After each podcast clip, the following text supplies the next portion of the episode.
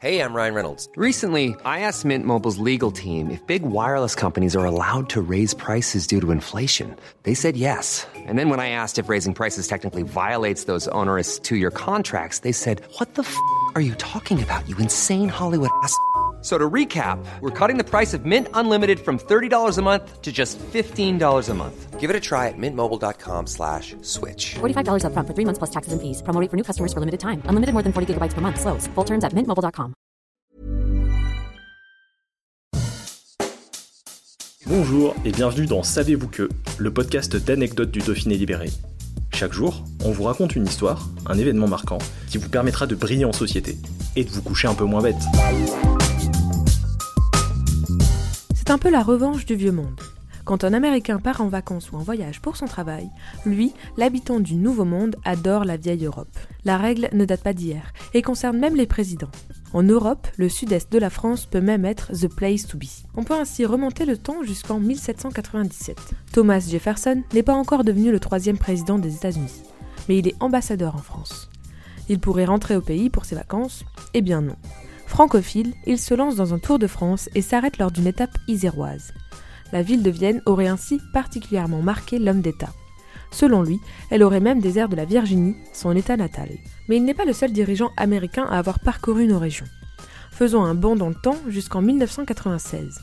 À la veille de son premier mandat et en campagne pour le second, le candidat président Bill Clinton fait une escale dans l'Ain, juste avant l'ouverture du G7 de Lyon.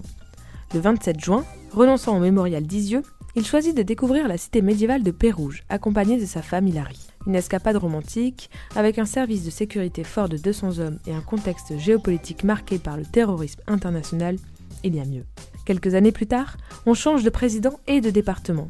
Nous sommes début juin 2003, la France de Jacques Chirac accueille le G8 cette fois.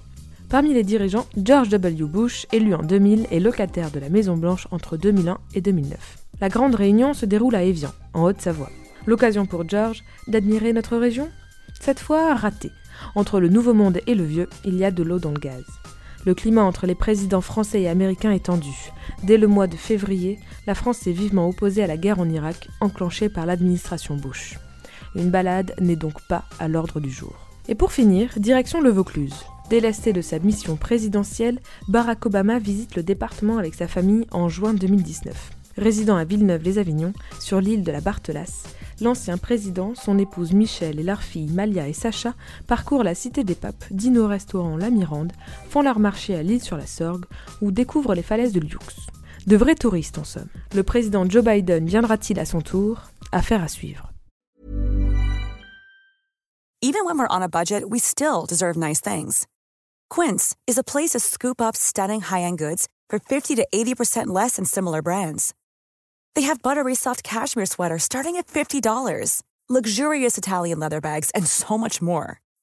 Plus, Quince only works with factories that use safe, ethical, and responsible manufacturing. Get the high-end goods you'll love without the high price tag with Quince.